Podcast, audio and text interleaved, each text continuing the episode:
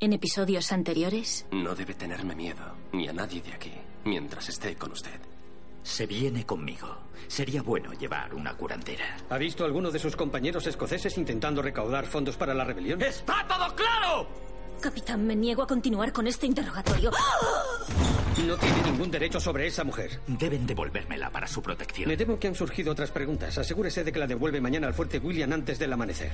Legalmente solo puedo negarme a entregársela a Randall si la convierto de inglesa a escocesa. Dougal quiere que nos casemos. Lo sé. ¿Y no te molesta que no sea virgen? No. Siempre que a ti no te moleste, que yo sí lo sea. Unas jóvenes danzan con túnicas, farolillos en la mano y flores en el pelo. Un ciervo mira a cámara. Una mujer corre por un bosque con las piernas manchadas de barro. Una mano femenina sintoniza una radio antigua. Los farolillos giran en la oscuridad. Una pareja está sentada al atardecer en un muelle solitario. Un hombre camina con un látigo. Las jóvenes bailan. Un hombre enciende una pipa.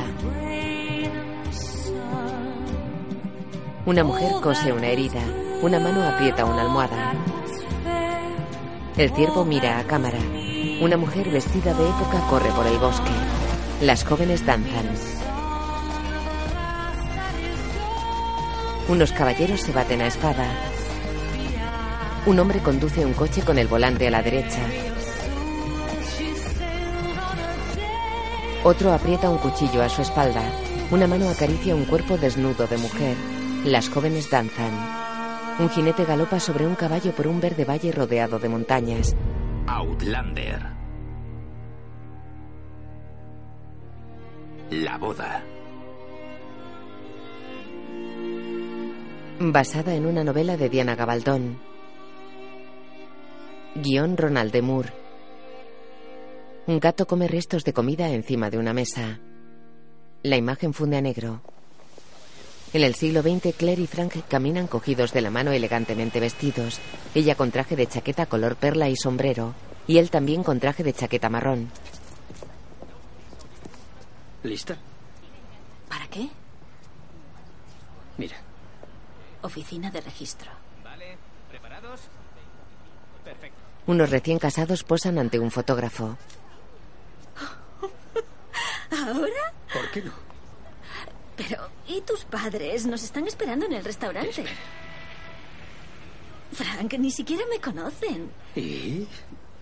No, conocerán a Claire Bishop.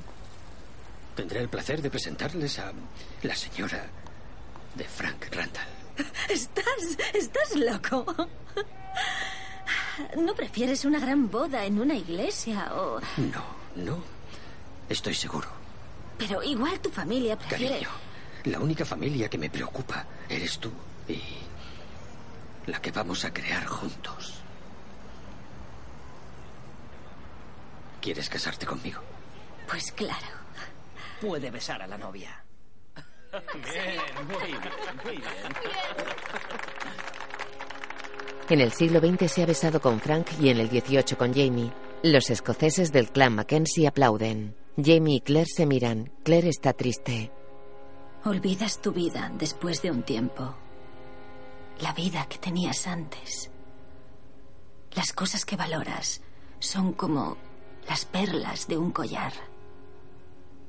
Si cortas el nudo, se dispersan por el suelo y llegan rodando hasta rincones oscuros donde nunca podrán encontrarse. Y sigues adelante. Y con el tiempo, olvidas hasta cómo eran las perlas. O al menos lo intentas. Claire está sentada ante el espejo de un tocador. Entra Jamie.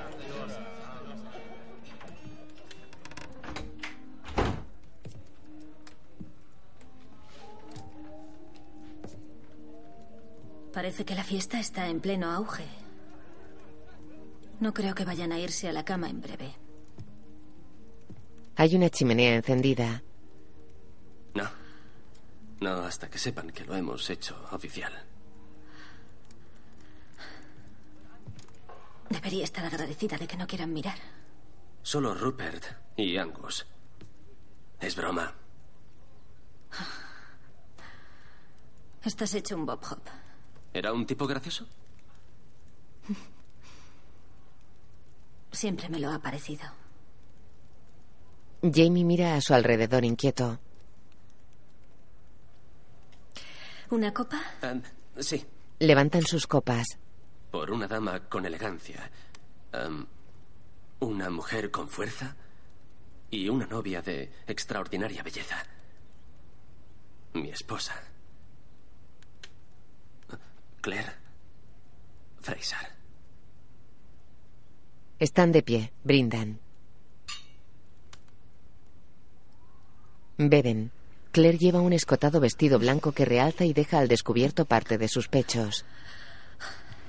Claire llena las copas.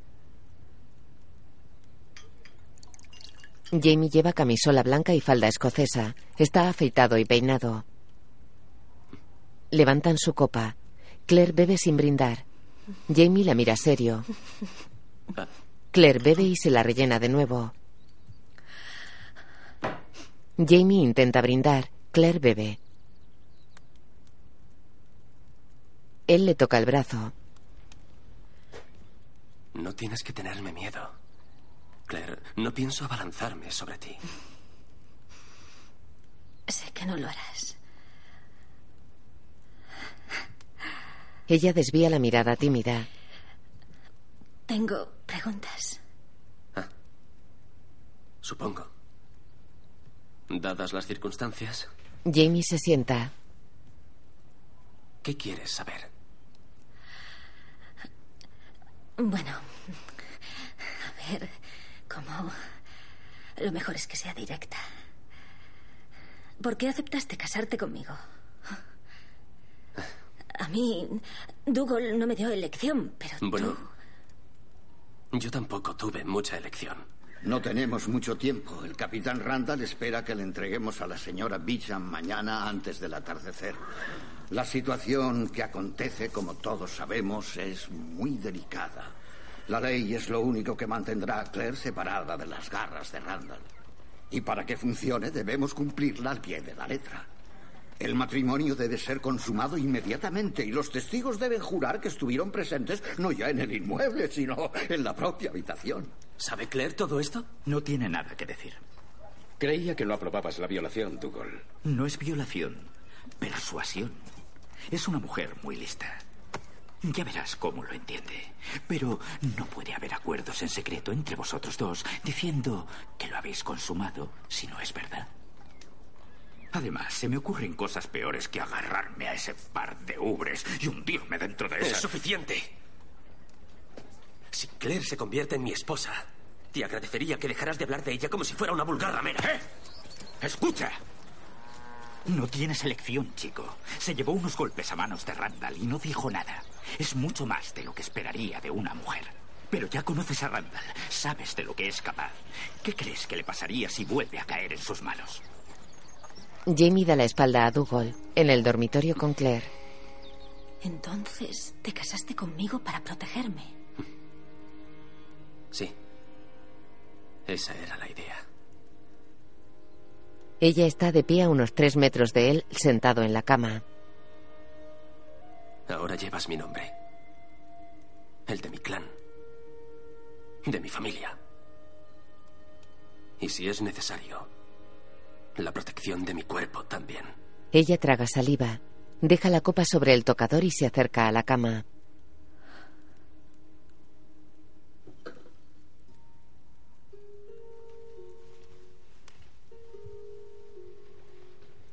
Se sienta junto a él. Se miran. Acercan sus cabezas muy lentamente.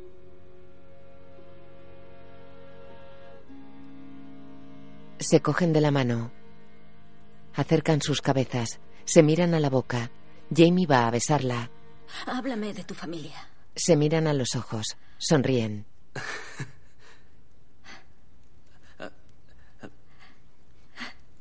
¿Cuántas generaciones atrás? Desde tus padres me vale. Vale. Mi, mi padre era un Fraser. Por supuesto. Jamie se levanta. Un hermanastro más pequeño del jefe. Se sirve una copa. Colum Y Dougal, y mi madre era Aileen, la hermana MacKenzie. Mayor de Colum y Dougal.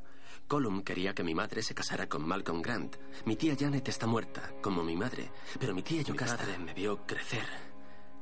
Me siento muy agradecido. La verdad es que me servía de distracción, pero era agradable para los dos. Cuando me contó su historia familiar, yo le conté la mía. Y así pasamos las horas siguientes, bebiendo y hablando, y conociendo a nuestro nuevo cónyuge por vez primera. Todo el mundo esperaba para ver si ella le tomaba o no. Expectante. Era encantador. Un narrador de historias nato, como tantos escoceses.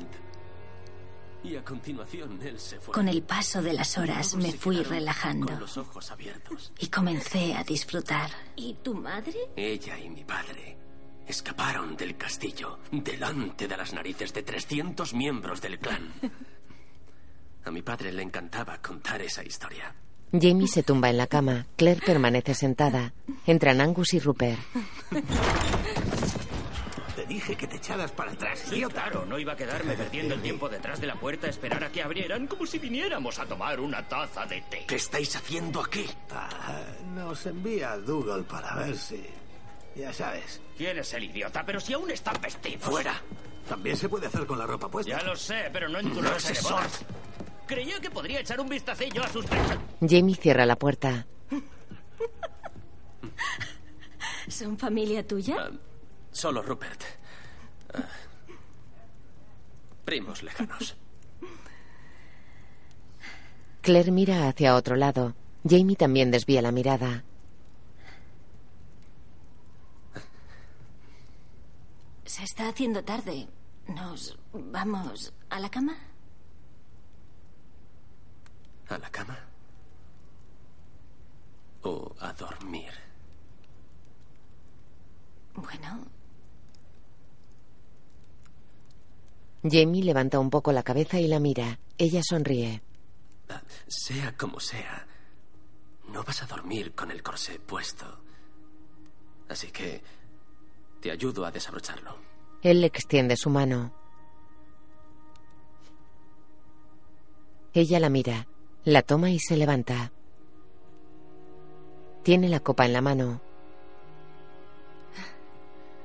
Dame.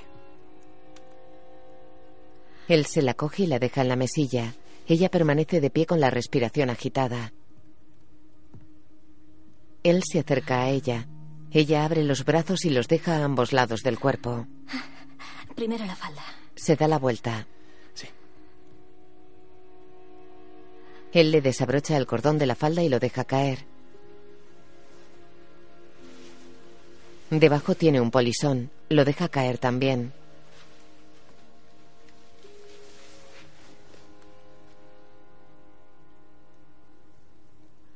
Le acaricia el hombro y el cuello. Le desabrocha un collarín de tela.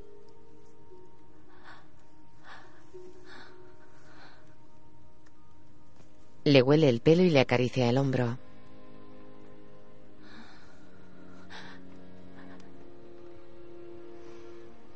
Ella se da la vuelta. Quedan cara a cara. Ella deshace el lazo del corpiño. Él tira de él. Lo desabrocha con los dedos índices de ambas manos. Sonríen.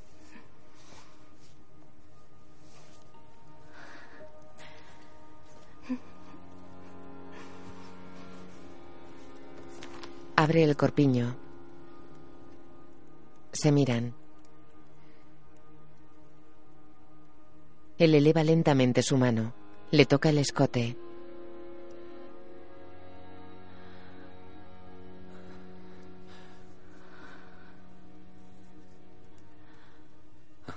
Le mete la mano por el camisón, le toca un pecho.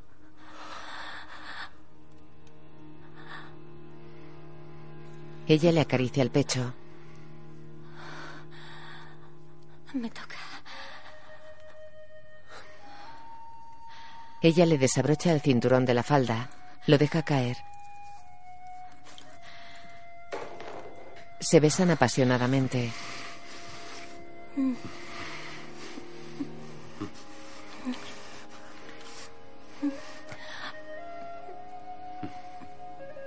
rozan sus labios suavemente.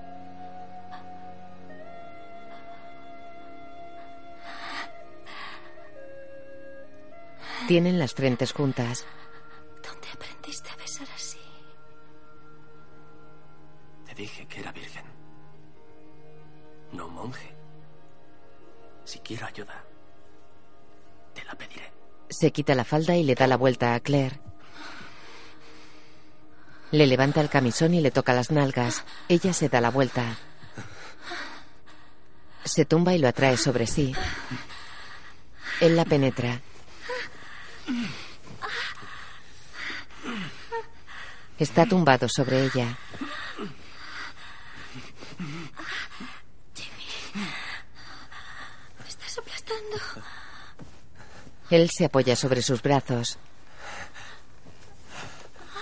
Continúa penetrándola. Apoya la cabeza sobre su pecho.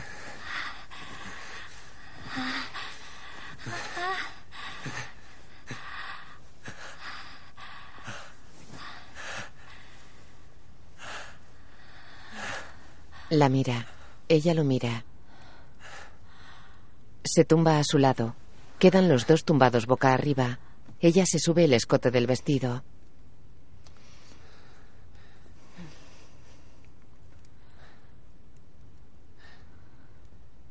Él mira hacia arriba. Ella lo mira. Ella mira hacia arriba. Él la mira. Sonríen mirándose. Miran ambos hacia arriba. ¿Ha sido como tú esperabas? Casi.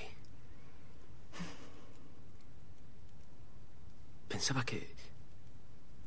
No. No importa. ¿El qué? Dímelo. Te reirás de mí. Ella se incorpora, apoya la cabeza en su mano. Te lo prometo, no, no me reiré.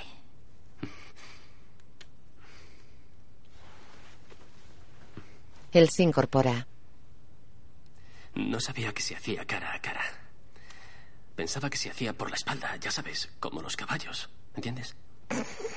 Perdona, te prometí que no me iba a reír. ¿Puedo preguntarte algo? Claro. ¿Te ha gustado? Ella mira hacia abajo.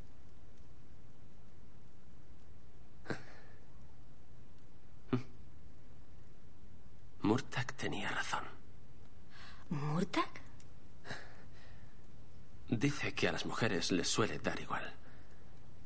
Él y Rupert y Ned me dieron muchos consejos anoche. Él se sienta al borde de la cama.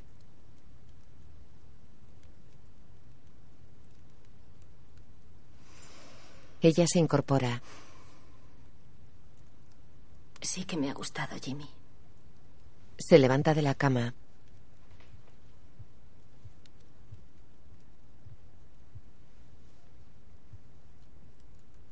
Ahí estaba. No solo era una vígama y una adúltera, sino que además lo había disfrutado. Necesito comer algo. Claire. Espera. Espera. Sale. Todos están en la taberna. Oye, chica, si aún puedes andar es que Jimmy no ha hecho bien su trabajo. ¡Eh, Jimmy! Si estás muy cansado, será un placer ocupar tu lugar. Reíos un poco y dejadnos en paz. Vuelve dentro, Sassenach. Hasta que no estén saciados, no dejarán de insistir. Claire entra en la habitación. Jamie baja en camisola a la taberna.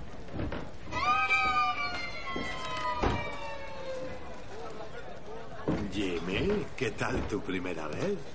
¿Has sangrado? No, pero tú igual sí, desgraciado, si no cierras el pico. Oye, mientras te llenas la boca, podía subir yo y llenar la mía. Te la puedo llenar yo con el puño. Muy bien, caballeros, el espectáculo ha terminado. Ya os podéis ir a dormir. Sí, esperemos que tú también. ¿Por qué no te compras una noche de bodas como hizo Ned? Solo así podrá tener una. No me parece que lo hayas agradecido lo suficiente. Por haberte encontrado un lugar mejor donde meter la verga que las yeguas del establo. Gracias. De verdad. Jamie lleva una bandeja con comida. Ven, siéntate un rato. No tienes que parecer muy ansioso por volver con tu... tu esposa. ¿En serio ha dicho eso? Sí, ha dicho, no dejes que una mujer te vea muy impaciente por complacerla. Les da demasiado poder. ¿De verdad? ¿Y qué opinas tú de eso? Que estoy totalmente bajo tu poder y además encantado de ello. Le ofrece un trozo de queso. Ella parte un trozo con la mano y lo come. Él bebe de una copa. ¿Sabes si queda más whisky? Siempre. Se levanta, coge una copa y se la pone en la mesa.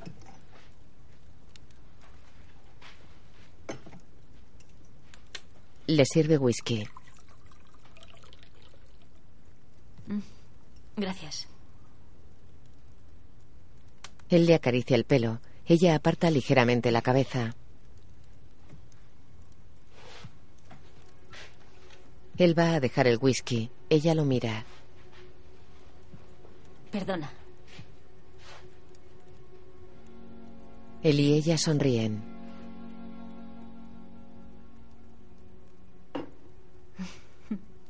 Ella deja la copa en la mesa y se descubre los hombros.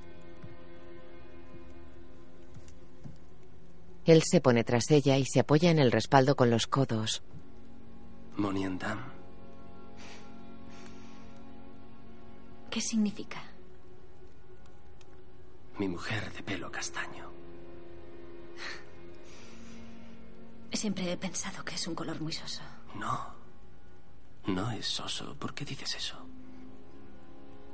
Es como el agua de un arroyo, como se arremolina en las rocas, oscuro en los rizos, con ligeros tonos caoba cuando le da el sol. La acaricia con las yemas de los dedos, le echa el chal hacia atrás. Ella mira la falda de él en el suelo. Tienes una falda nueva para la ocasión. Sí. Los colores de los Fraser. Él coge la falda. ¿De dónde la has sacado? Jamie mira la falda en los establos. ¿Te ha costado mucho? Nada más que tiempo y conversación. Pertenecía al marido de una viuda Frisar a unas cinco millas de aquí. Murió hace unos diez años. Estoy seguro que le llevó a la tumba antes de tiempo. Los quiere de vuelta antes de mañana por la noche. ¿Por qué? No la pregunté. Pero casi no puedo ni traértelo. El pueblo está lleno de casacas rojas. Ya lo sé. Si no, habría ido yo mismo a buscar mi ropa. ¿Y qué crees que ocurriría? Si salieras de aquí con tu pelo rojo y tu estatura, llevando los colores de los Frisar, te podrías pintar una diana en la espalda. Mi intención es casarme una sola vez, Murtagh. Quiero hacerlo de tal forma que mi madre se sintiera orgullosa. Encantador.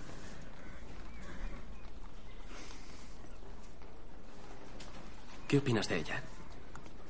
De la señora Bissam. Está bien. ¿Crees que mi madre la aceptará? ¿Crees que soy vidente? ¿Eh? ¿Que puedo comunicarme con los espíritus?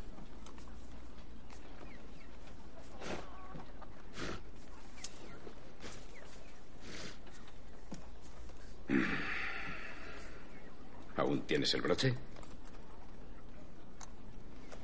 Jamie lo saca de una bolsita de cuero colgada al cinto y se lo da.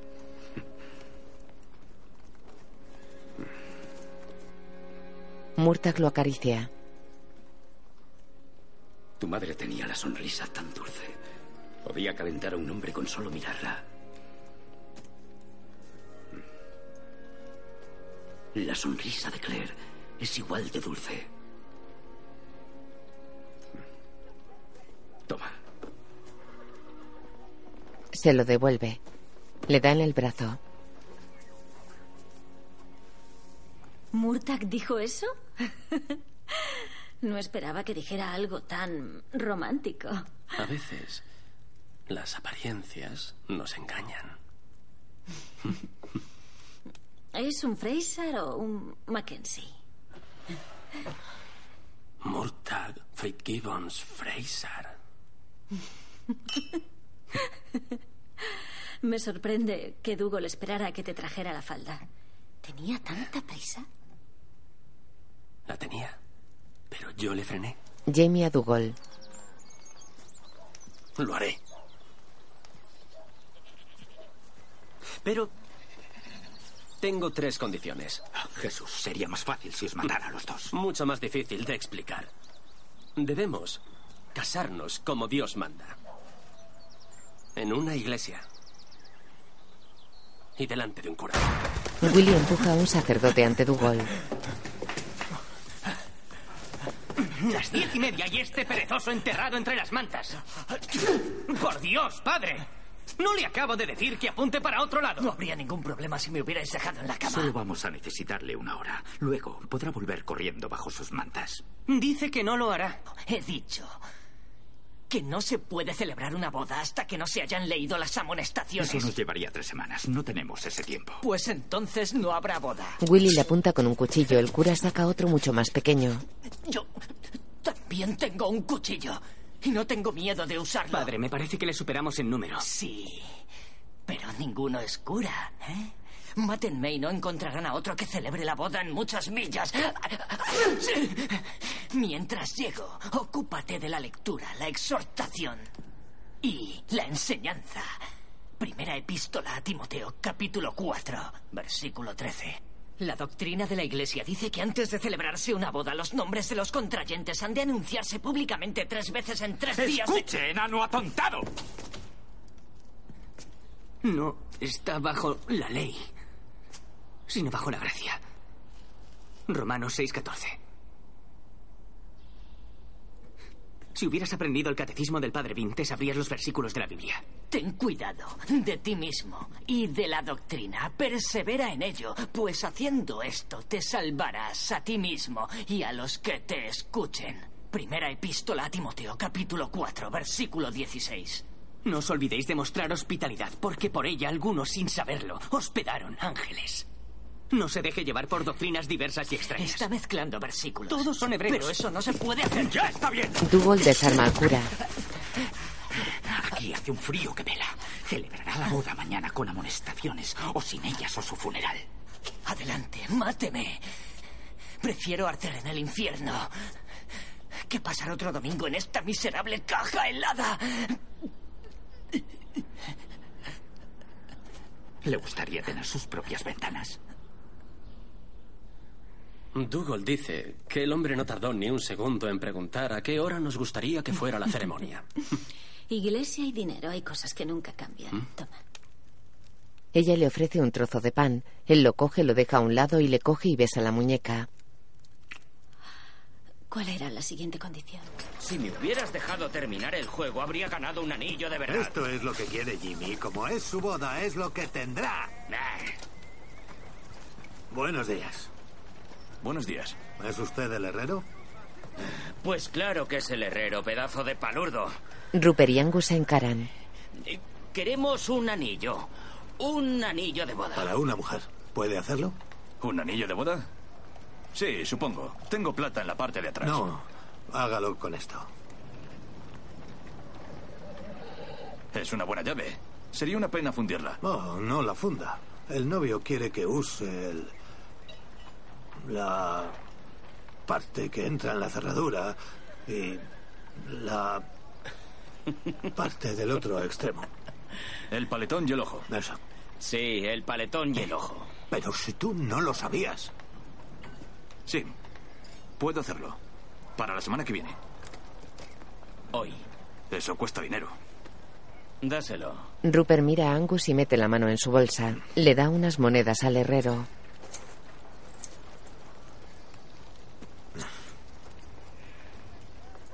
Muy bien.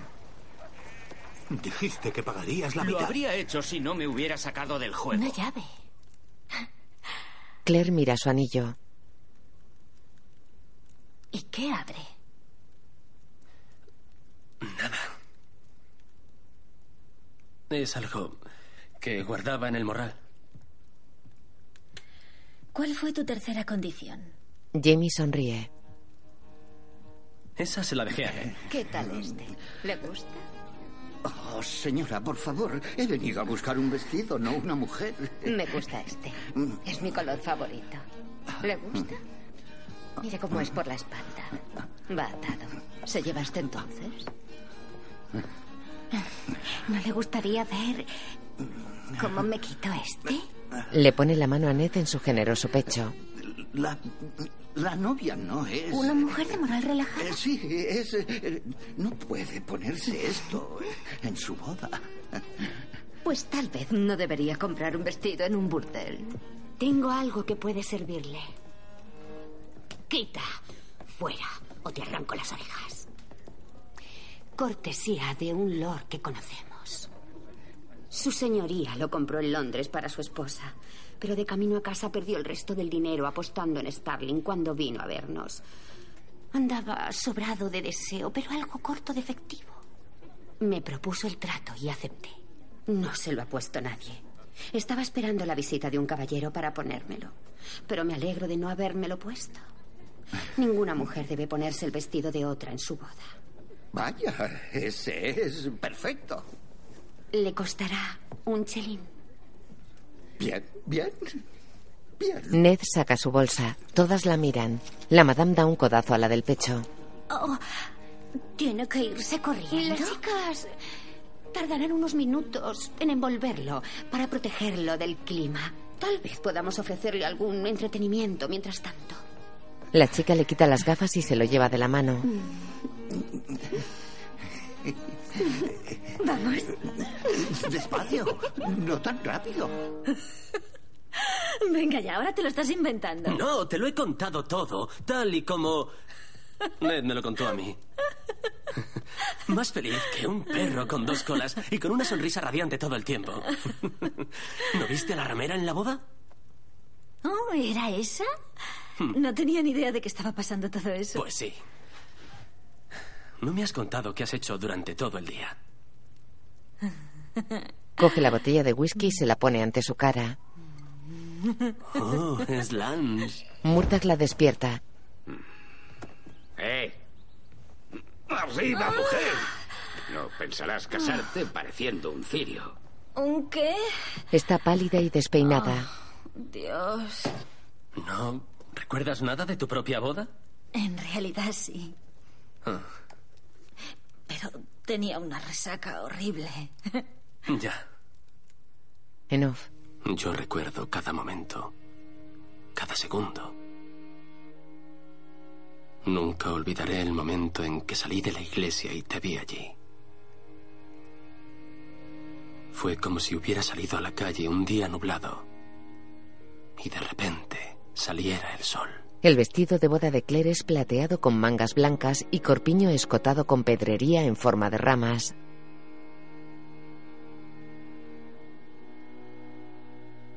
Jamie, peinado y afeitado, sonríe asombrado. La parte de delante del vestido es blanca con hojas doradas que caen hasta el borde de la falda, haciéndose cada vez más tupida la hojarasca. La chica del prostíbulo pone su mano en el hombro de Ned. Dougal se vuelve hacia Murtagh y afirma con la cabeza.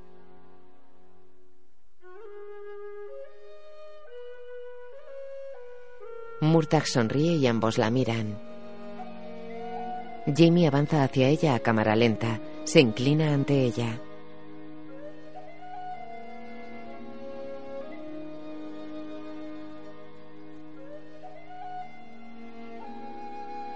A sus pies, señora. Ella lo mira seria.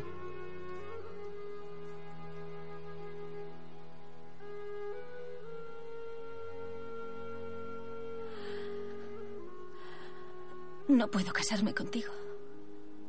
Ni siquiera sé tu verdadero nombre. Es Fraser. James, Alexander, Malcolm, MacKenzie, Fraser. Claire Elizabeth Bisham. Ella le da la mano. Él se la coge con las dos manos. Él afirma con la cabeza. Bueno, si ya habéis terminado, empecemos de una vez. ¿No recuerdas nada de eso? No todo. Pero algunas cosas están muy claras. Claire camina delante de Jamie. Se quita su anillo.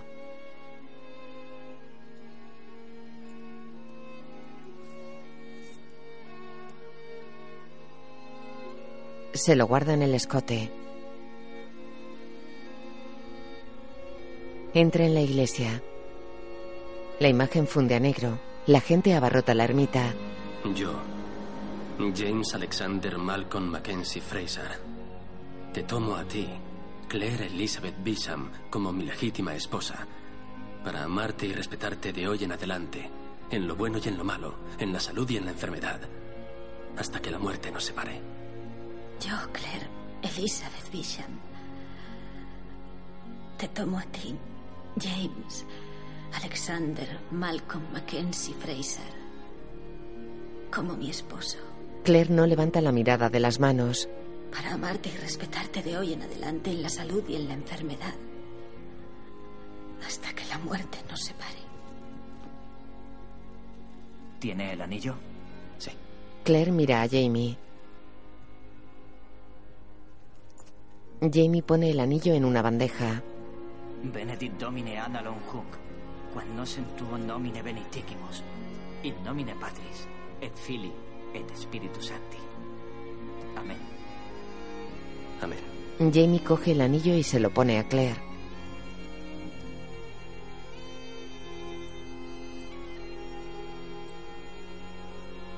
Dougal saca un cuchillo y hace un corte en la muñeca a Jamie.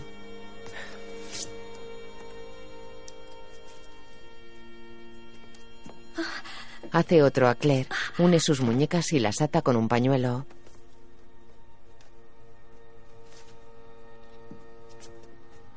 Repite conmigo. Is this mig de Macrae? Is this mig de Macrae? ¿Qué significaban esas palabras? Eres sangre de mi sangre y huesos de mis huesos. Te doy mi cuerpo para que los dos seamos uno. Te doy mi espíritu hasta el fin de nuestras vidas. Puede besar a la novia. Jamie mira al cura. Mira a la novia. Claire tiene el ceño fruncido. La besa. Ella lo besa.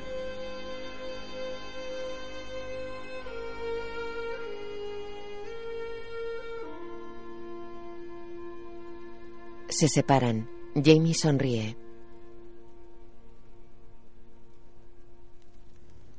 Cuando me besaste así, bueno, igual no sentías tanto haberte casado conmigo. Ella le toca el brazo, sonríe.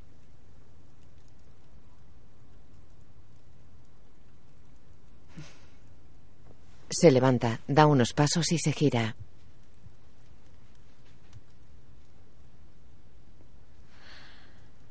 Quítate la camisa. Quiero verte. Jamie se levanta, camina hasta ella.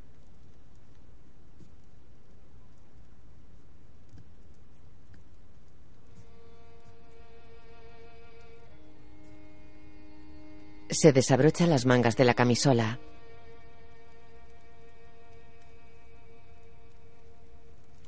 Se la quita, queda desnudo frente a ella. Ella lo mira, posa la mano en su fornido pecho, se lo acaricia. Lo rodea, se sitúa a su espalda.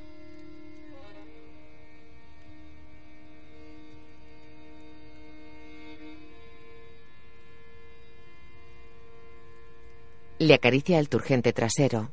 Lo rodea.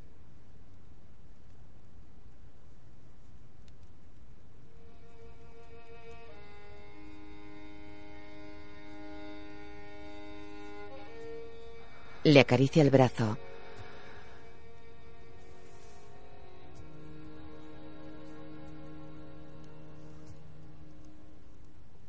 Y ahora, lo justo es justo. Desnúdate tú también. Ella se desabrocha el camisón, se lo abre y lo deja caer. Queda desnuda, es bella y esbelta.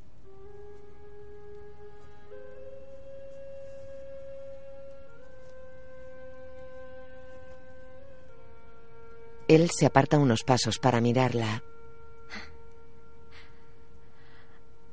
¿Habías visto antes a una mujer desnuda? Sí, pero a ninguna tan cerca. Ella le coge una mano y se la lleva a su pecho menudo. Ni tan mía. Se abrazan, se besan. Él la coge a horcajadas sobre él y camina con ella hacia la cama. Se sienta con ella encima. Se tumba sobre ella. La penetra.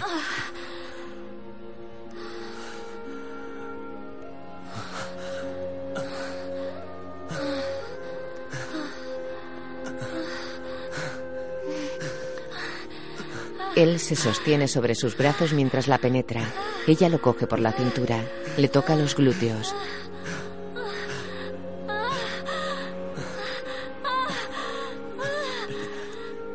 No quería hacerte daño. No lo has hecho. ¿Seguro? Sí. No sabía que las mujeres... Ocurre todas las veces. Ella le da la vuelta y se tumba sobre él. Solo así el hombre es buen amante. Se besan apasionadamente. Eres tan pequeña. No quería hacerte daño. Ella le besa la palma de la mano. Se la sujeta contra la almohada. ¿Qué haces? No te muevas.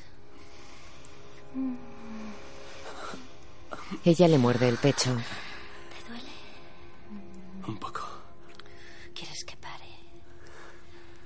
Él le acaricia el cuello. Ella baja por su abdomen. Le mete la mano por el interior de los muslos.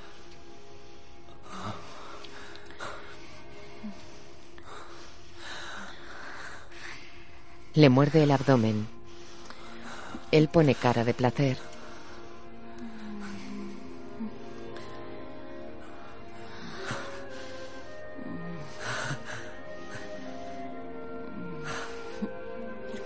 La cabeza de ella se mueve a la altura de sus caderas. Él se retuerce de placer. Él abre la boca.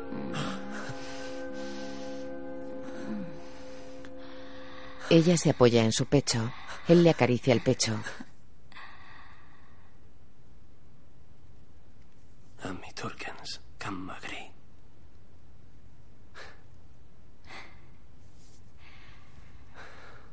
¿Qué has dicho? Pensaba que me iba a explotar el corazón. Ella se tumba boca arriba, sonriente.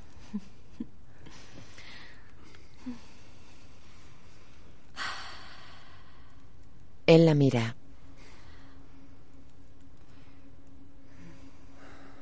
Ella lo mira.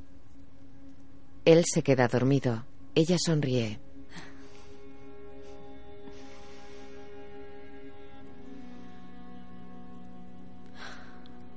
Se levanta, se toca la nuca.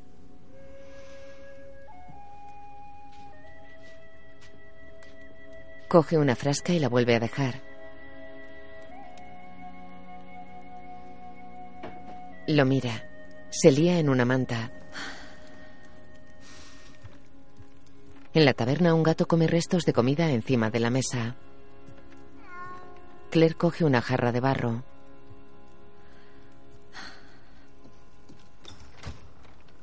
Señora Fraser. Dougal entra.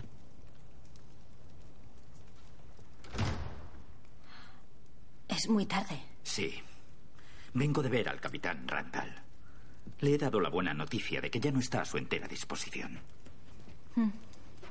¿Qué ha dicho? Pese a su tolerancia, hay límites para el lenguaje ofensivo. Supongo que no tendrá la intención de tomar otras medidas. No lo creo. Tiene cosas más importantes que perseguir a una Sassenach perdida, por guapa que sea. Y tiene la cordura de no enfadar a Colum secuestrando a su sobrina. Es tranquilizador.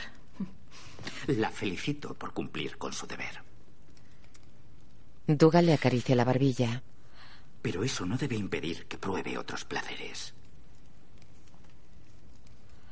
La encuentro una mujer de lo más extraordinaria, Claire. Soy la mujer de Jimmy.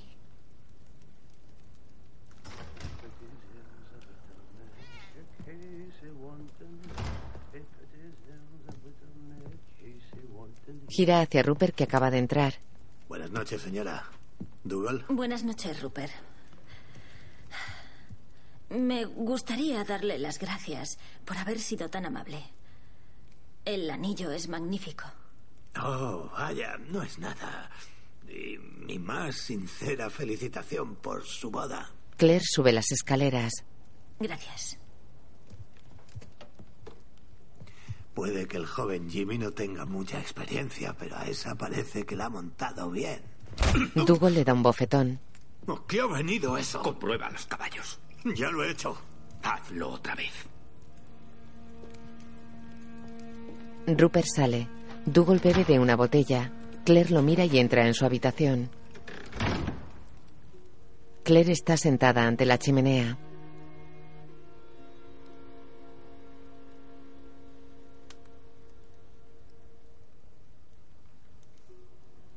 Jamie despierta, la mira, se incorpora.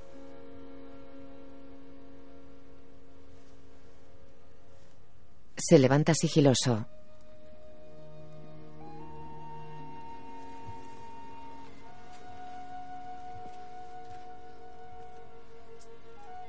Coge algo de una bolsita.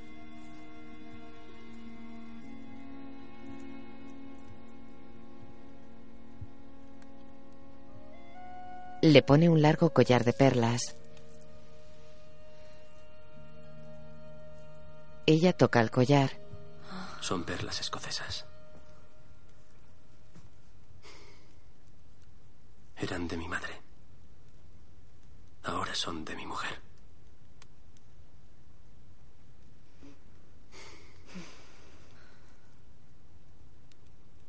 Es de lo poco que me ha quedado de ella. Para mí son muy valiosas. Tanto como tú, Claire.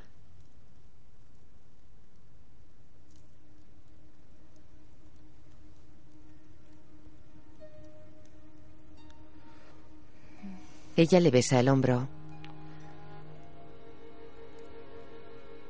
Le acaricia la cara.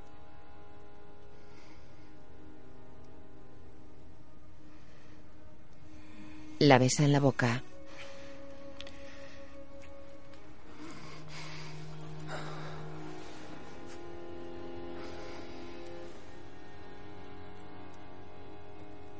Ella se sienta sobre él. Jamie le besa los pechos.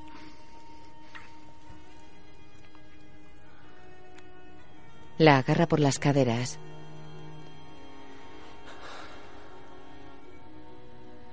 Ella mueve sus caderas.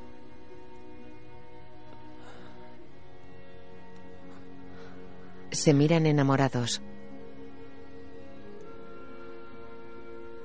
Ella lleva la mano de él a su cadera. Él sonríe. Ella levanta la manta sobre la espalda de él.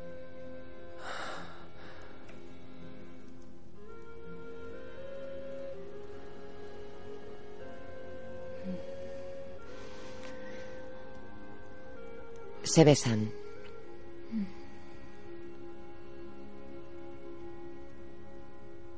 Te veo abajo. Se visten. Si no, como algo ya. Acabaré dándote un bocado a ti. Se besan. Creo que eso ya lo has hecho. Y estoy deseando volver a hacerlo. No tardes, o no te quedarán más que las sobras. Ella recoge el vestido de boda del suelo, lo sacude, cae el anillo de su primer matrimonio de él.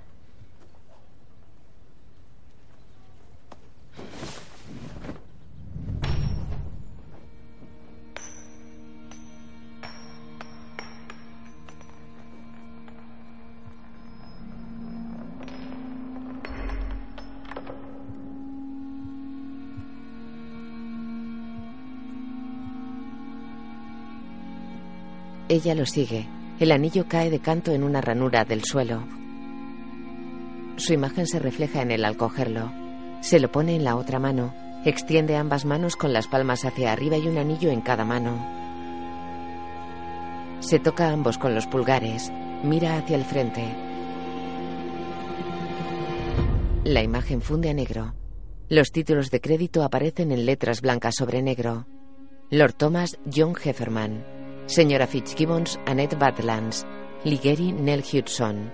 Claire Bichan Frisar, Catriona Balfe. Jamie Frisar, Sam Hugan. Jonathan Black Jack Randall, Frank Randall, Tobias Menzies. Murtagh, Duncan Lacroix. Dougal, Graham McTavish. Rupert, Grant O'Rourke. Angus Moore, Stephen Walker. Colum, Gary Lewis. Mary Hawkins, Rosie Day.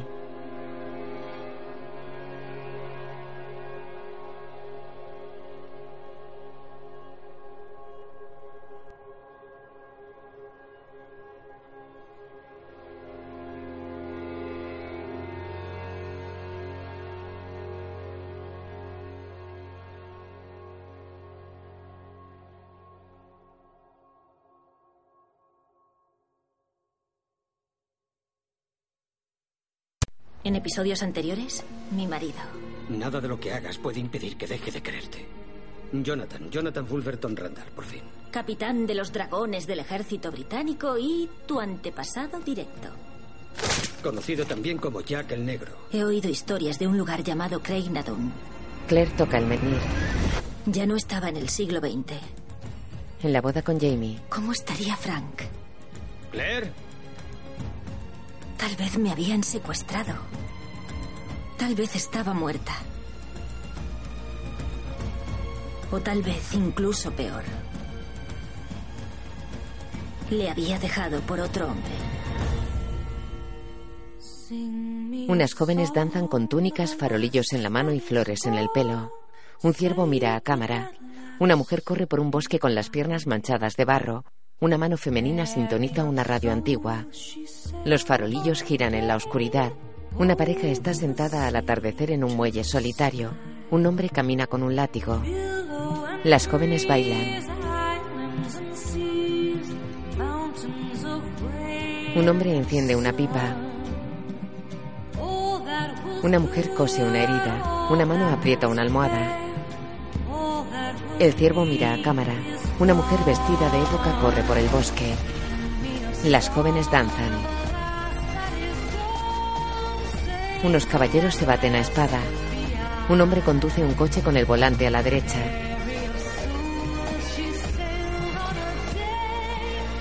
Otro aprieta un cuchillo a su espalda. Una mano acaricia un cuerpo desnudo de mujer. Las jóvenes danzan. Un jinete galopa a caballo por un verde valle rodeado de montañas. Outlander. A ambos lados.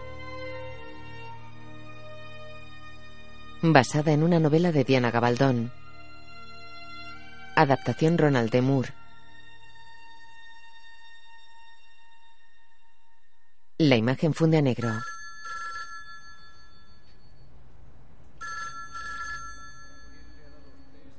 Un hombre entra con gabardina y sombrero. Un policía contesta el teléfono en una comisaría. Policía de Inverness, soy el agente Boyle. ¿En qué puedo ayudarla? Ajá. Ya veo. Sí, señora, entiendo. ¿Cuándo se dio cuenta de que le habían desaparecido? Hace una señal de la gabardina. Ha vuelto. Jesús, María y José. Creo que hoy va a ser el día. ¿Hoy, señor? Esto ha llegado demasiado lejos. hoy, sargento. El sargento abre un cajón. El de la gabardina saca una botella de él y se sirve en una taza de café. Buena suerte. Sí, señora, he escuchado cada palabra que ha dicho. Le mando un hombre inmediatamente. Deja su sombrero en un perchero y se sienta ante Frank.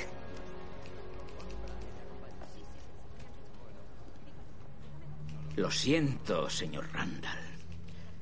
Lo siento muchísimo. Por favor, créame cuando le digo que desearía que pudiéramos hacer algo más. Bueno, es su trabajo. ¿Qué tal si lo hace? Sé que está decepcionado. ¿Decepcionado? Interesante palabra. Hace alusión a unas expectativas no cumplidas. Mis expectativas hacia su departamento eran pocas y le aseguro que esas expectativas se han cumplido en todo momento. El detective lo mira serio. Hemos pasado seis semanas buscando en unos doscientos cincuenta kilómetros de terreno montañoso, realizando ciento setenta y cinco interrogatorios, invertido mil horas más de, de trabajo. Mil... Conozco bien el discurso, detective. Pero ¿y de todo ese esfuerzo? ¿Qué resultados ha conseguido? Bebe de la taza. Mi mujer ha desaparecido. Hay carteles anunciando recompensa por Claire y Jamie. ¿Tiene idea de lo que ha podido pasarle? Deja la taza encima de los carteles. No hemos encontrado el cuerpo, por lo que seguramente seguirá con vida. No había sangre en el coche, ningún signo de lucha. Probablemente no se la llevaron en contra de su voluntad. Ya. Su historia favorita. Verá, usted vio a un hombre mirando hacia su ventana la noche anterior a su desaparición. Les he dicho desde el principio que de alguna forma ese hombre tiene que estar involucrado. Pues claro que está involucrado, chiflado. Es su amante y los dos han huido juntos. Mi mujer no está con otro hombre. Frank ha pegado un puñetazo en la mesa. Ambos se han levantado. Todos los de la comisaría observan.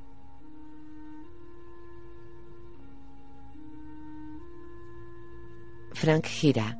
Coge su sombrero y su abrigo. La imagen funde a negro. Claire y Jamie están sentados junto a un acantilado. Tienen un mantel con vino y comida. ¿Puedo preguntarte algo? Por supuesto. Mi pregunta es... No quiero insinuar que tienes un enorme conocimiento de los hombres, pero... sabes más que yo en ese tema. Dilo ya.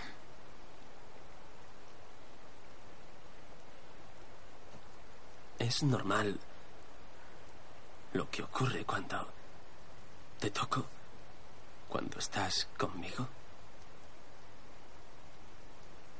Eso siempre ocurre entre un hombre y una mujer.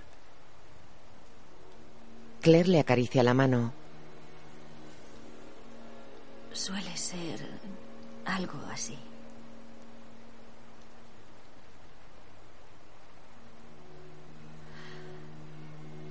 No.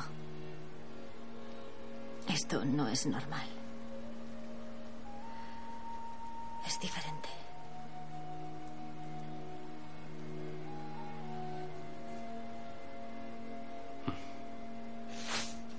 Una flecha se clava en la hierba. Jamie cubre a Claire, la tumba. No te muevas. Claire permanece tumbada boca arriba. Jamie examina la flecha. Sonríe y se pone de pie. ¡Madeiva! ¿Es amigo tuyo? Sí, Hugh. Hugh Munro. Se abraza con otro hombre con sombrero, barba y pelo largo. ¿Cómo sabías que estaba aquí? Dougal. Habla por señas. Ya. Viste a Dougal y al resto dando agua a los caballos. Pensaste que estaría aquí. Hugh señala a Claire. Esta es Claire. Mi, mi, mi mujer. Oh. Le hace una reverencia. Casados desde hace solo dos días. ¡Oh, Dios! Se señala la boca y la oreja y saca una bota de vino. Bebé. Vale. Dice que tiene noticias, pero que primero bebamos a tu salud. Estoy de acuerdo contigo. Los tres se sientan en el campo. Jamie bebe de la bota. Se la pasa a Claire. Ella bebe. Hugh hace una seña con la mano y busca en su bolsa. Oh, oh, claro, un regalo de boda. ¡Qué amable! Saca algo y lo frota en su manga. Se lo ofrece a Claire. Ella lo coge. Es una piedra anaranjada. Es precioso. Es una libélula. Gracias. ¿Te has hecho oficial? ¿Mm? ¿O es para cuando escasea la caza? Jamie le toca una medalla. ¿Qué es? Símbolos de Gaberlunzie. Licencias para mendigar, Sassenach. Sirven dentro de los límites del distrito de un condado. ¿De uno solo? Yo cuento como una docena. Sí, Munro es un caso especial.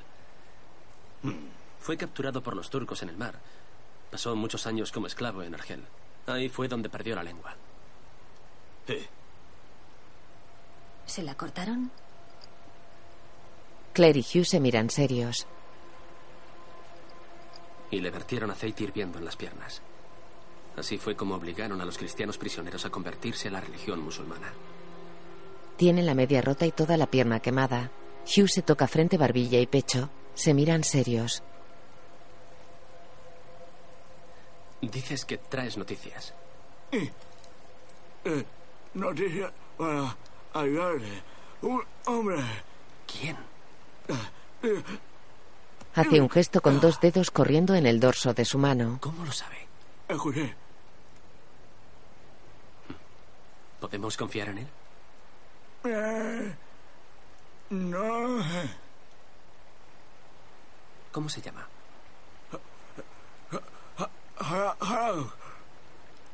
¿Harak? Coge una piedra. Horrock. Coge otra. Horrocks. ¿Dónde y cuándo quiere que nos reunamos, Horrocks? Dibuja semicírculos con su mano. ¿De acuerdo? Vale. Se levantan. Gracias. Gracias de verdad, Hugh. Jamie le devuelve la bota. Claire lo besa en la mejilla. Hugh saluda con la mano en el pecho. Hugh se va. Es posible que retiren mi acusación. Alguien probará mi inocencia. Él estuvo allí cuando intenté escapar de Fuerte William y vio quién mató al sargento. Pero no sé si puedo fiarme. ¿De ese tal Horrocks? Sí. Un desertor inglés. Es mi oportunidad para irme a casa. Con mi mujer, Claire Fraser, señora de Lallybroch. Se besan. Se abrazan. Aún abrazados, Claire mira los dos anillos de boda que lleva puestos. Desliza una mano. En el siglo veinte, Frank desliza la mano con su anillo de boda. Está con el reverendo. ¿Y el río Findon? ¿Se lo ha contado? No estaban interesados. Ah, es una teoría, pero es buena. Sale de Craigh na Dun, se pierde, regresa, intenta seguir el río Findon, se tropieza y es arrastrada por la corriente hasta el bosque de Darnewy. Ese bosque está a más de treinta kilómetros de donde encontraron el coche. Sí, pero el río es muy rápido, especialmente esa noche. Podía haber llegado más lejos aún. Mire estos mapas de la zona. El río parece tener unas curvas por las que pudo alcanzar la orilla y encontrar refugio en esa montaña, en una cueva. Está cansada, perdida, no sabe a dónde ir y se resguarda en una cueva para protegerse. Se alimenta de peces y ranas hasta que la encuentren. ¿Peces y ranas? ¿Siete semanas? Yo confiaría en su entrenamiento de supervivencia. Es una mujer fuerte. Estamos lista, dando es muy palos de cierre. Caballeros, el té está servido. Unas galletas. Oh, gracias, Roger. ¿Puedo coger una, por favor? Querrás decir otra galleta, ¿eh? ¿Has estado comiéndote mis galletas, Roger Wakefield? Sube y prepárate para irte a la cama. Ahora mismo subo a leerte un cuento. En el comedor han instalado un panel lleno de recortes de periódicos y mapas. Frank está ante él. Se toca la nuca.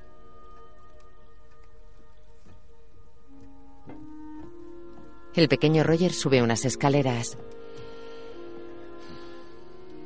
La señora Wakefield ofrece una taza de té a Frank. Él no la coge, se marcha. Creo que necesito algo más fuerte. ¿Quiere que le acompañe? No, gracias. Volveré tarde. Frank bebe solo en la barra de un bar. Mira su reflejo en el espejo.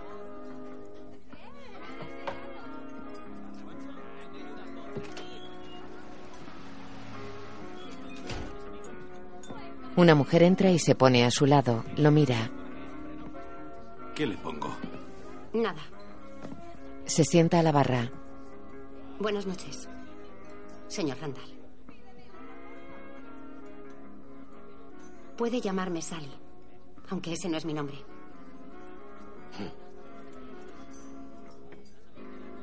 Frank la mira.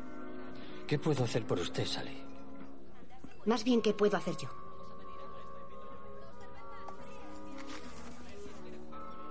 Sally saca un papel de su bolso y se lo entrega a Frank. Frank lo abre. Es un anuncio de recompensa por noticias de Jamie. Sé dónde está. ¿Dónde?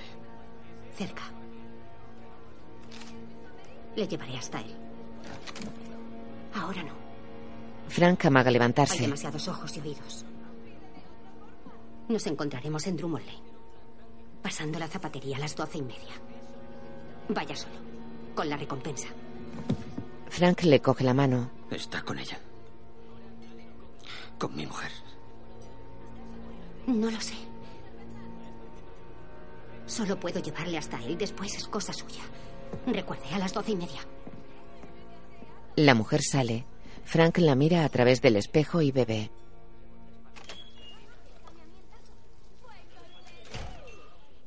Deja el vaso en la barra. Otro.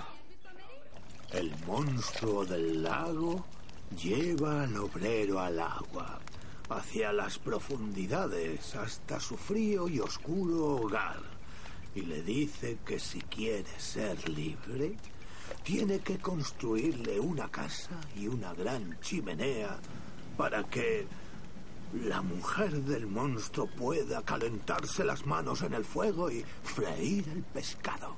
En el siglo dieciocho, de noche, ante un caldero, Angus rellena vasos. El obrero, que no tenía elección, hizo lo que le pidió, porque la mujer del monstruo estaba triste y tenía frío y hambre en su casa nueva bajo las olas. Al llegar a Lyok, estaremos ya en Navidad. Que al final sucedería. Navidad. El obrero, supongo que no colgaréis calcetines en la chimenea. ¿Para qué? ¿Para secarlos? No importa. La mujer del monstruo del lago ya no tenía frío y estaba contenta y harta de comer pescado que había frito para cenar. Pero cuando ¿qué pasa? Los caballos están nerviosos. Hay alguien cerca. No te muevas, estamos alerta. De la nada, y desapareció en las aguas turbias. Y el agua de la parte oriental del lado Garf nunca se congela, porque el calor de la chimenea del monstruo derrita el hielo. ¿Ves ese árbol caído? Esta es la parte. Cuando te avise, corre hacia él y no te muevas. Es la parte crucial de la historia. Llévate esto. Donde se desentrañan las leyendas y misterios. Un puñal. Bajo las olas tiene dientes de pez y se alimenta de caracoles y plantas acuáticas y cosas frías y mojadas. Su sangre es tan fría como el agua y no necesita fuego. ¡Ahora! ¡Cuidado con la carreta! Todos se levantan y sacan sus armas. Un hombre coge un saco de una carreta. Jamie y Dougal luchan a espada con dos. Angus baja a uno que intenta subir a la carreta. Claire se esconde entre unos matorrales. Rupert lucha a espada con otro. Un hombre corre con un saco al hombro. Angus golpea con una antorcha encendida el escudo de uno. Un hombre monta en un caballo y huye. Claire observa escondida. Jamie deja cao a uno, lucha a espada con otro. Dougal patea a uno, otro lo tira al suelo. Cuando lo va a rematar con su espada, Ned dispara su pistola y lo abate. Los cuatreros huyen.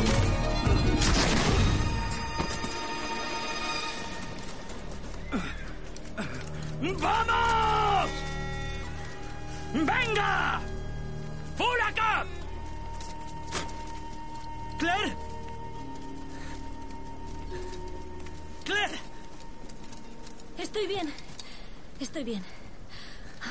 ¿Quiénes eran esos hombres? Los Grants. ¿Se han llevado algo? Un caballo y tres sacos de cereal, pero han dejado el dinero. ¿Un caballo? Podía haber sido peor. ¿Estás bien, Willy? Sí. ¿Habéis visto el disparo? Estaba por lo menos a veinte pasos. Todos lo miran serios. Angus es el primero que empieza a reír.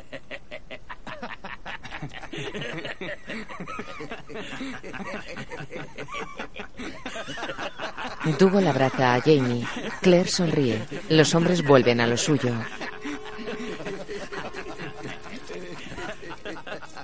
Jamie abraza a Claire. La imagen funde a negro.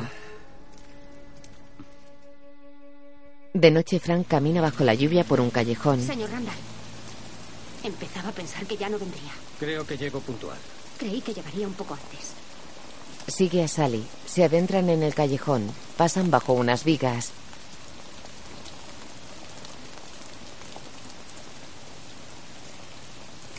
Es aquí. Sally se va. ¿Dónde? Un hombre pega un puñetazo a Frank. Otro está frente a él. Sally mira. Denos la recompensa.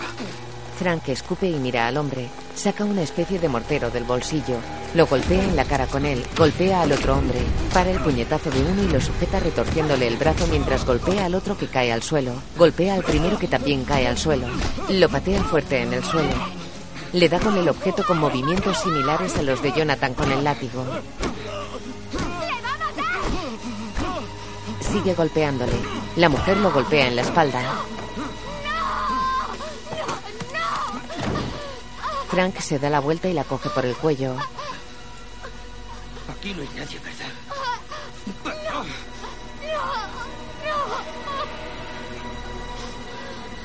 La suelta. Vuelve en sí. Ahora está de moda rechazar la idea del bien y el mal. Pero claro que hay mal, y se refugia en hombres buenos, haciendo que el pecado tenga el dulce sabor del éxtasis. Los nazis bebieron de esa copa envenenada pensando que calmaban la sed con el vino más dulce. ¿Estás sugiriendo que yo también he bebido de esa misma copa? Satán solo tiene una copa. Dieron tragos largos y profundos. Usted es solo un sorbo. Que sea el último.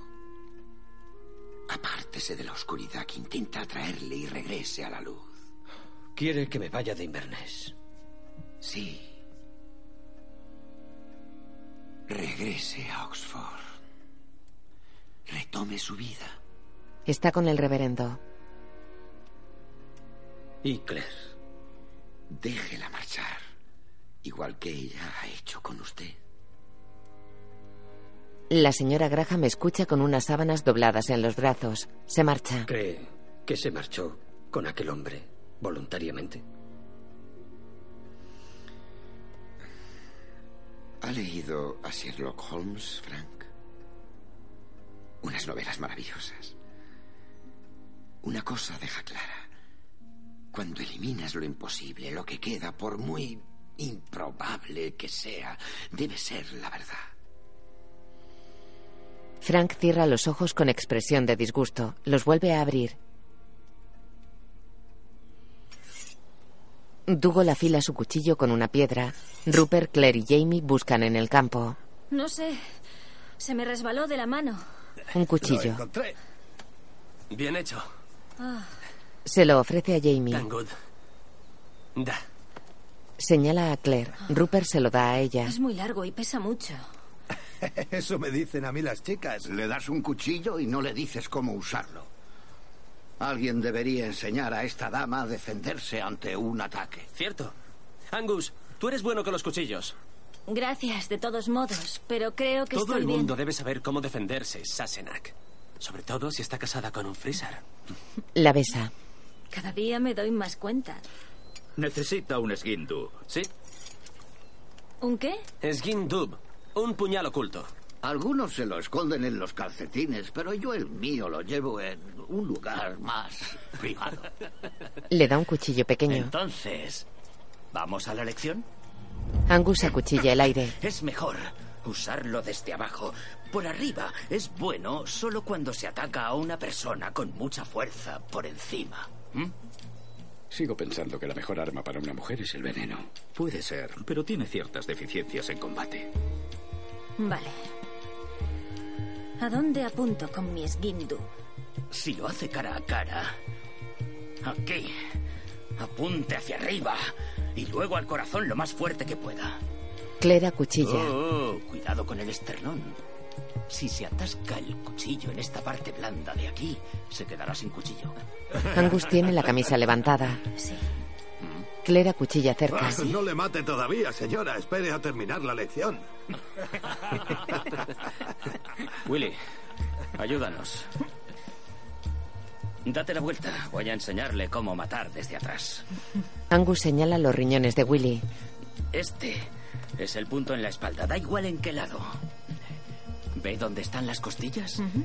Es muy difícil dar en un órgano vital cuando se apuñala por la espalda. Una forma es deslizando el cuchillo. Mire, así. Es más difícil de lo que parece. O aquí, justo debajo de la última costilla, hacia arriba y al riñón. Hacia arriba. Caerá como una piedra. Claire mima clavarlo en los riñones de Willy. Vale. Hacia arriba y adentro. ¿Ve? Ya lo tengo. En su dormitorio, Frank hace la maleta. La chimenea está encendida. Se detiene y se queda mirando algo junto a ella. Es otra maleta. La coge. La pone encima de la cama. La toca con las puntas de los dedos.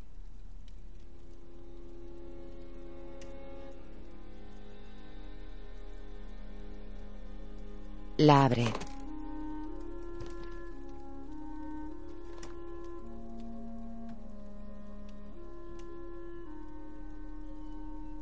Saca un portarretratos.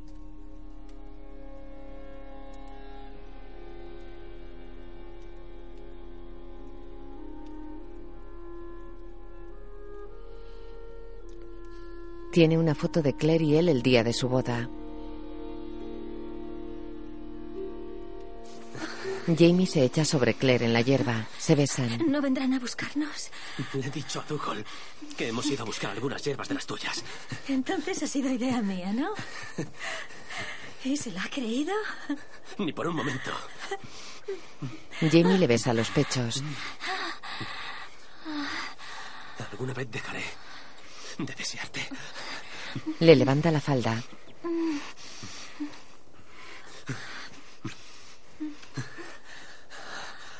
La penetra. Se besan mientras él mueve sus caderas entre las piernas abiertas de ella.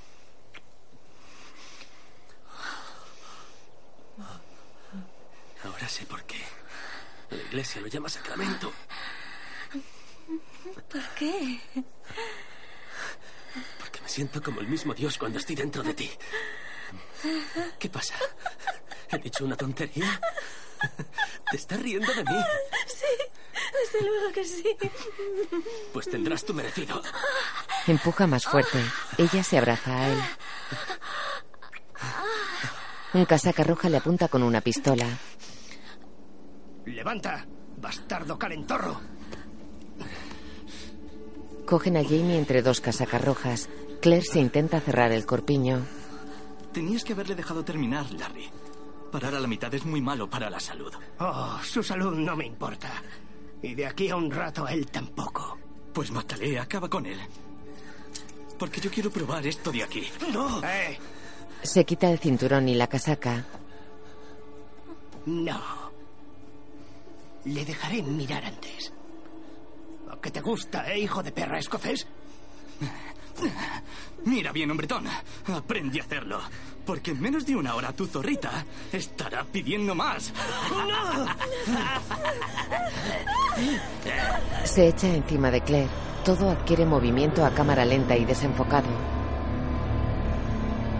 El otro apunta a Jamie a la cabeza. Claire echa la cabeza hacia atrás y cierra los ojos. Los abre. Ve la cabeza del soldado mientras la viola. Saca el cuchillo y lo clava en los riñones del violador. Le asesta dos puñaladas. Craigh apunta a Jamie y se queda mirando. Desenfocado y a cámara lenta, Jamie quita el cadáver de encima de Claire. Ella queda en el suelo con las manos levantadas y agarrotadas. Jamie la coge en brazos y se la lleva.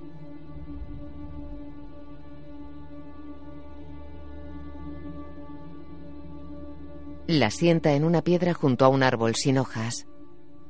La imagen funde a negro. En el siglo veinte, el reverendo y la señora Graham. Ya me he mordido bastante la lengua. No pienso callarme más. No puede contarle esa fantasía. Sé lo que sé y no puedo fingir que no lo sé. Lo que sabe es un montón de palabrería sin sentido y no voy a permitir que se le dé más crédito. Tiene derecho a escucharlo y a decidir por sí mismo. No puede darle esperanzas al pobre hombre ahora que por fin está aceptando que su mujer... Frank está tras ellos. Oh, oh. Es una casa vieja. Sí. Um... ¿Tiene algo que contarme, señora Graham? Sí. Aunque me cueste el trabajo, tengo que contarle la verdad. ¿La verdad? La verdad tal y como yo la sé. Hay otra explicación para lo que le pasó a su mujer. Son historias antiguas. Algunos dicen que tanto como las mismas piedras. Se han transmitido de generación en generación a través de baladas y canciones. Empecé a escuchárselas a mi abuela y ella a la suya. Las canciones cuentan historias sobre gente que viaja a través de las piedras. ¿A través de las piedras? Creo que no lo entiendo, señora Graham. No a través de las piedras, literalmente. Verá, el círculo de Craigh na Dun marca un lugar de la tierra donde se unen los poderes de la naturaleza. Superstición y charlatanería. Continúe. Las piedras concentran los poderes y actúan como una especie de lente, ¿entiende? Y algunas personas... en determinados días son capaces de atravesar el velo del tiempo. Señor Randall, sabe que su mujer subió allí el día que desapareció. Creo que no llegó a bajar de aquella colina, al menos no en mil novecientos cuarenta y cinco. Creo que se ha trasladado a otra época. Frank parpadea y afirma ligeramente con la cabeza. ¿Dónde o cuándo podría ser? No lo sé. Es diferente para cada viajero. Deben hacer su propio viaje, por su propio camino. Pero las canciones dicen que los viajeros suelen regresar. Ya veo. Frank se levanta y se toca la frente.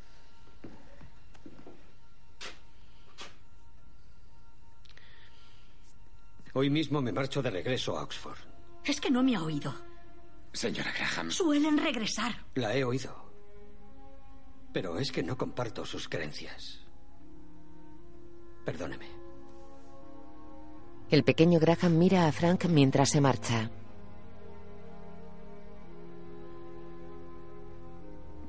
En el siglo dieciocho, Claire tiene las manos ensangrentadas.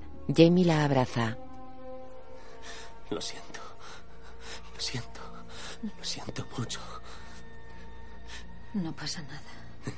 Estamos bien. Ha sido mi culpa por traerte aquí sin la protección adecuada y dejar que te... Tienen las cabezas juntas frente con frente. Por no haberle parado. Está bien. Mírate. Estás helada, tienes las manos congeladas. Se las besa. Jimmy. Los hombres de Dougal se acercan. Claire mira sus manos. Es el shock. ¿Estás bien? Hemos oído un disparo. Estoy entrando en shock. ¡Jamie! Quítate. Claire se mira las manos. Jamie se levanta y va con los hombres. Estoy entrando en shock. No pasa nada. Mi mente saltaba de pensamiento en pensamiento, como saltas un río de piedra en piedra. Mis padres, los hombres que había visto morir, el olor de los cigarros del tío Lamb, Errol Flynn balanceándose en una cuerda, la punta del cuchillo perforando el riñón. Jamie, Dougal y los demás están junto a los cadáveres. Jamie mira a Claire. Sabía que estaba preocupado por mí, que quería hablar de lo que había pasado. Pero sabía que si lo hacía, si empezaba a dar rienda suelta a mis sentimientos, empezarían a salir cosas de mi corazón que quería mantener encerradas para siempre. Shock. No pasa nada. No pasa nada. Son cartas. El rastro llega hasta la montaña. No hay caballos. Bien. Tu hombre, Horrocks. Munro dijo que es un desertor como estos. ¿Qué? Hugh Munro es un buen hombre, no lo niego. Pero eso es lo que le pasa al que rompe su juramento ante un rey y su país. Si vas a ver a Horrocks tú solo, lo más probable es que caigas en una trampa. Tienes razón. Tienes que verle, lo entiendo. Pero yo digo que vayamos todos armados contigo. Si no, tú no vas. Vale. Vamos. Jamie mira a Claire que deambula junto al árbol desnudo. En el siglo veinte, Frank coge su maleta y sale de la habitación. Mira la maleta de Claire sobre la cama y sale. Cierra la puerta del dormitorio. En off sobre imágenes de lo que narra. No recuerdo haberme subido al caballo, ni alejarme cabalgando, o cuánta distancia hicimos. Lo único que recuerdo de ese momento tan crucial en mi vida es que estaba furiosa y no sabía por qué. Van a caballo. Jamie se acerca a Claire. ¿Por qué paramos? Tú te quedas aquí con Willy. ¿Cómo? Dougal tenía razón. Puede que Horrocks quiera tendernos una trampa. No te pondré en peligro de nuevo. Aquí estarás segura con Willy. No necesito explicaciones. Puedes llevarte a Willy. Sé cuidar de mí misma, ya lo he demostrado antes. Jamie mira hacia otro lado. No quiero que lo demuestres.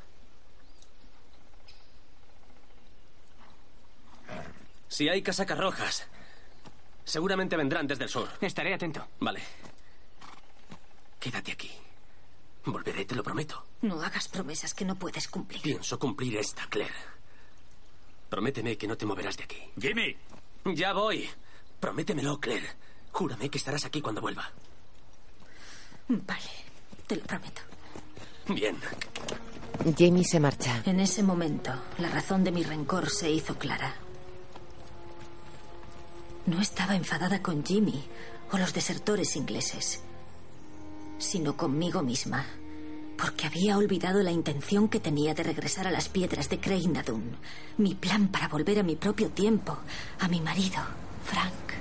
La Oficina Central del Ejército Estadounidense en Berlín ha anunciado la muerte del general George S. Patton junior a causa de las heridas sufridas tras un accidente de coche hace doce días.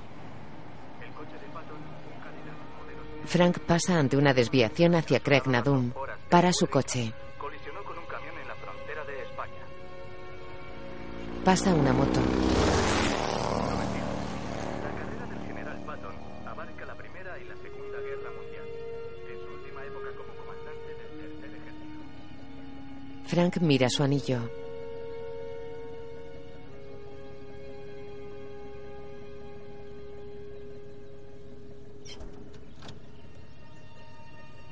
Da marcha atrás.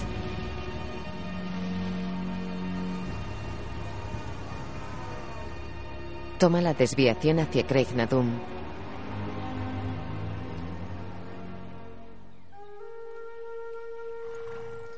En el siglo dieciocho, Claire está apoyada en un árbol. Willy está a unos metros de distancia. Señora. Señora. ¿Qué? Si me necesita, estaré aquí ocupándome de unos asuntos personales. Aléjese al menos cincuenta metros en la dirección del viento. Vale. Willy se marcha. Claire avanza por el bosque.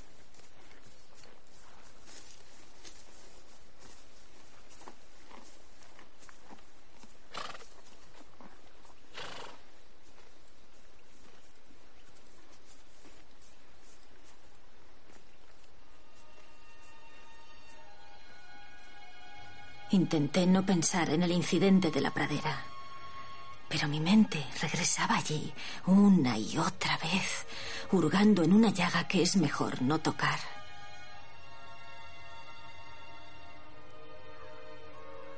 Claire camina entre los árboles.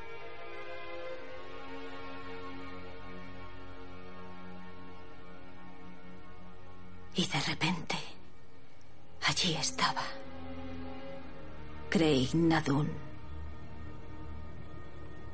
Mi mente estaba tan borrosa y confusa que no reconocí el camino. No era una equivocación. Había vuelto al lugar donde había empezado todo. Habían pasado tantas cosas, habían cambiado tantas cosas. La última vez que estuve aquí era Claire Randall, luego Claire Bisham y después Claire Fraser. La pregunta era, ¿quién quería ser yo?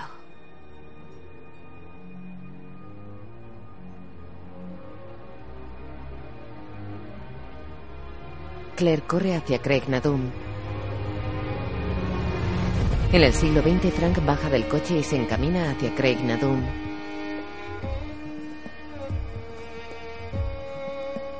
Corre. En el siglo dieciocho, Claire corre. En el veinte, Frank corre colina arriba. En el dieciocho, Claire corre. En el veinte, Frank corre.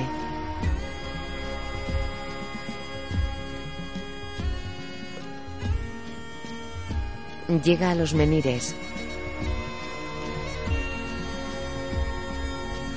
Claire sigue ascendiendo. Frank se introduce en el círculo de piedras, mira alrededor, camina entre ellas.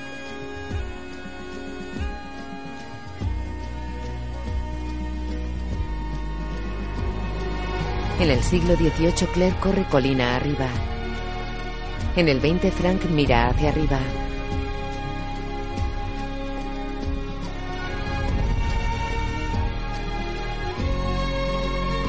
Encara el menhir central. En el dieciocho, Claire sigue corriendo. En el veinte, Frank se acerca al menhir central. Se queda a unos centímetros de él.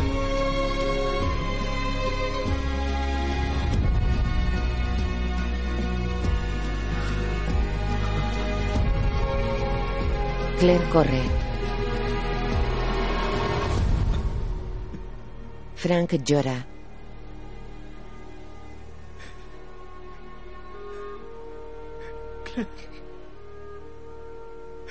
Eleva su cabeza hacia el menhir. Claire.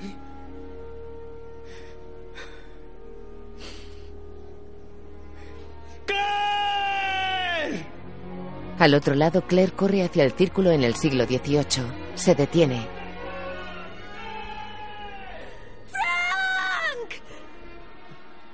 ¡Claire!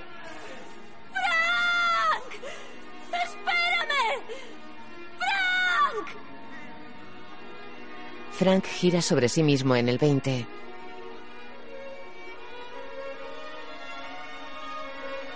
Claire. Claire llega hasta el menhir en el dieciocho. Mira hacia abajo. Extiende sus manos. La imagen funde a negro. Unos casacas rojas se la llevan.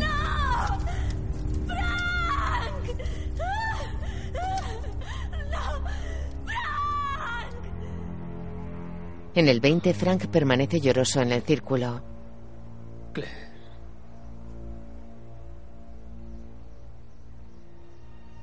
Mira el alto menhir central.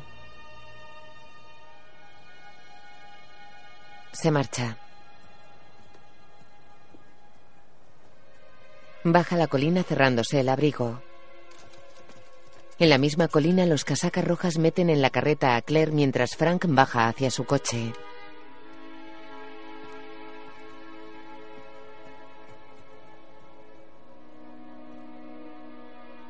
La imagen funde en negro. Claire va maniatada en la carreta.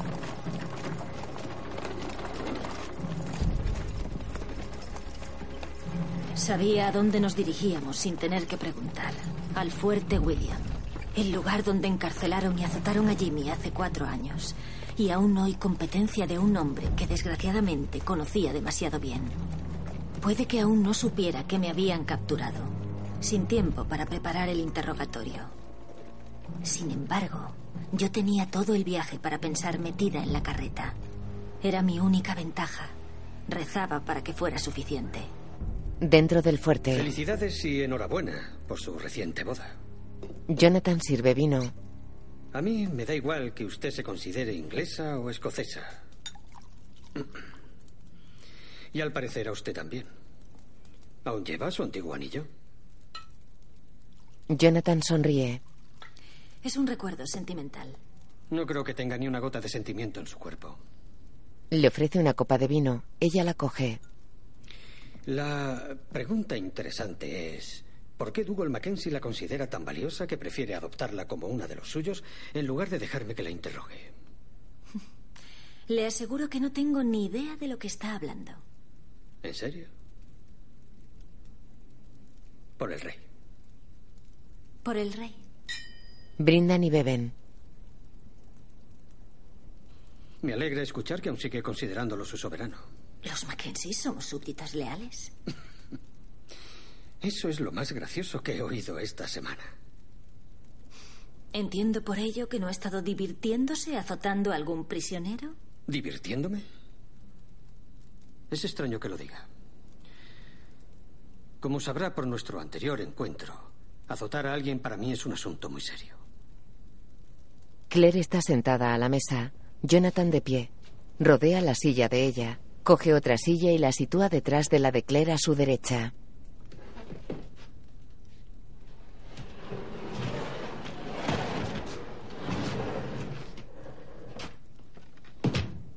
Se sienta y apoya el brazo en el respaldo de la de Claire.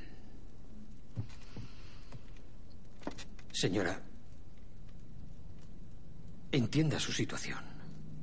Este es nuestro tercer encuentro.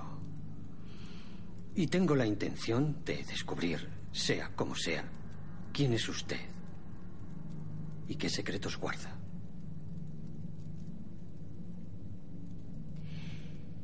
Tal vez debería preguntar al duque de Sandringham. A Jonathan se le derrama vino por la boca. La mira. Oh, vaya. Espero que salga la mancha. Jonathan se levanta y echa agua en una palangana.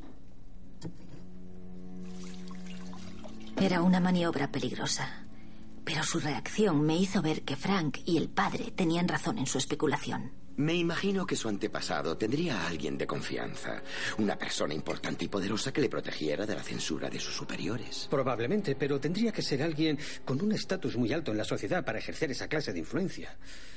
¿El duque de Sandringham? El duque de Sandringham. Jack el Negro podía cometer sus crímenes en las tierras altas porque le protegía a un hombre poderoso, siempre a cambio de silencio y de lealtad. Jonathan se desanuda del cuello un pañuelo. ¿Qué sabe del duque? Capitán, no sé cómo no se da cuenta.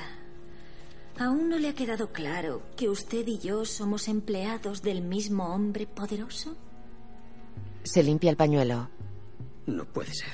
Eso es imposible. Me lo habría dicho. ¿Por qué le cuenta todos sus secretos? Debe de ser usted un oficial muy especial. Señora, le mandaré un mensaje a Sandringham preguntándole. Claire coge una punta del pañuelo anudado al cuello. Él se la sujeta. Excelente idea. Estoy segura de que estará encantado de su habilidad y perspicacia para revelar mi identidad. O tal vez su intrusión en el plan tan cuidadosamente trazado por el duque no sea recompensada. Tal vez se disguste mucho y tome medidas para poner fin a su relación especial. Retire la protección a la que tan acostumbrado está y le deje a merced de sus superiores y autoridades locales. Le aprieta y anuda el pañuelo. No, lo más inteligente sería dejarme continuar mi misión y no darle indicios al duque de lo cerca que ha estado de perturbar sus esfuerzos en nombre del rey. Él baja la mirada. Claire se aleja de él y coge su abrigo de una silla. Él se toca la ceja y se acerca a ella. Se refiere a los esfuerzos de su mujer, claro está. ¿Su mujer? La duquesa. ¿La conoce?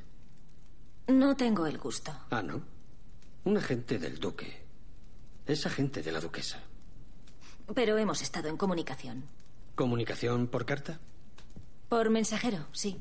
¿Con la duquesa? Estamos hablando de ella, ¿no? Sí. De ella. Jonathan abre un cajón. Estamos hablando. Pero claro, el duque nunca ha estado casado. Saca una cuerda. Claire corre hacia la puerta. La abre. Al otro lado está el cabo que la pateó. ¿Cabo? Lo siento, señora. La obliga a entrar. Jonathan le ata las manos.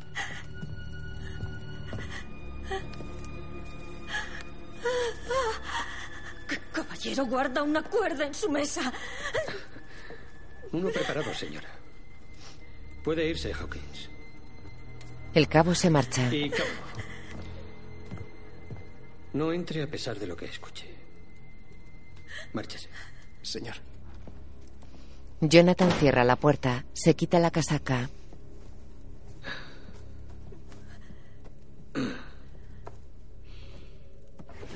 Saca un machete del cajón. ¡Socorro! ¡Que alguien me ayude! ¡Ayuda! Bebe vino y camina hacia Claire. Bien. Ella camina hacia atrás, choca con una puerta. Deberíamos empezar por su nombre, ¿eh? Su verdadero nombre. Y luego... Le corta las cuerdas del corpiño. Me contará todo lo que sepa sobre Dougal MacKenzie, su hermano Colum, la la rebelión jacobita y, por último, del duque de Sandringham. La deja con el pecho desnudo. Se arrepentirá de esto. Lo dudo. La coge del pelo y despeja la mesa con el otro brazo. La inclina sobre ella boca abajo. Le levanta la falda y le separa las piernas con el pie. La deja con el culo al descubierto. Saca el cuchillo pequeño de la bota de Claire. ¿Qué tenemos aquí? Vaya, vaya. Se lo pone junto a la cara. La dama tiene garras. ¿Están afiladas? Le retira el pelo de la cara y la incorpora. Le pone el cuchillo junto al pezón. Lo están. Jamie patea la ventana, le apunta con su arma. Jonathan le pone el cuchillo en el cuello a Claire. Le agradecería que quitara las manos de mi mujer. ¡Santo cielo!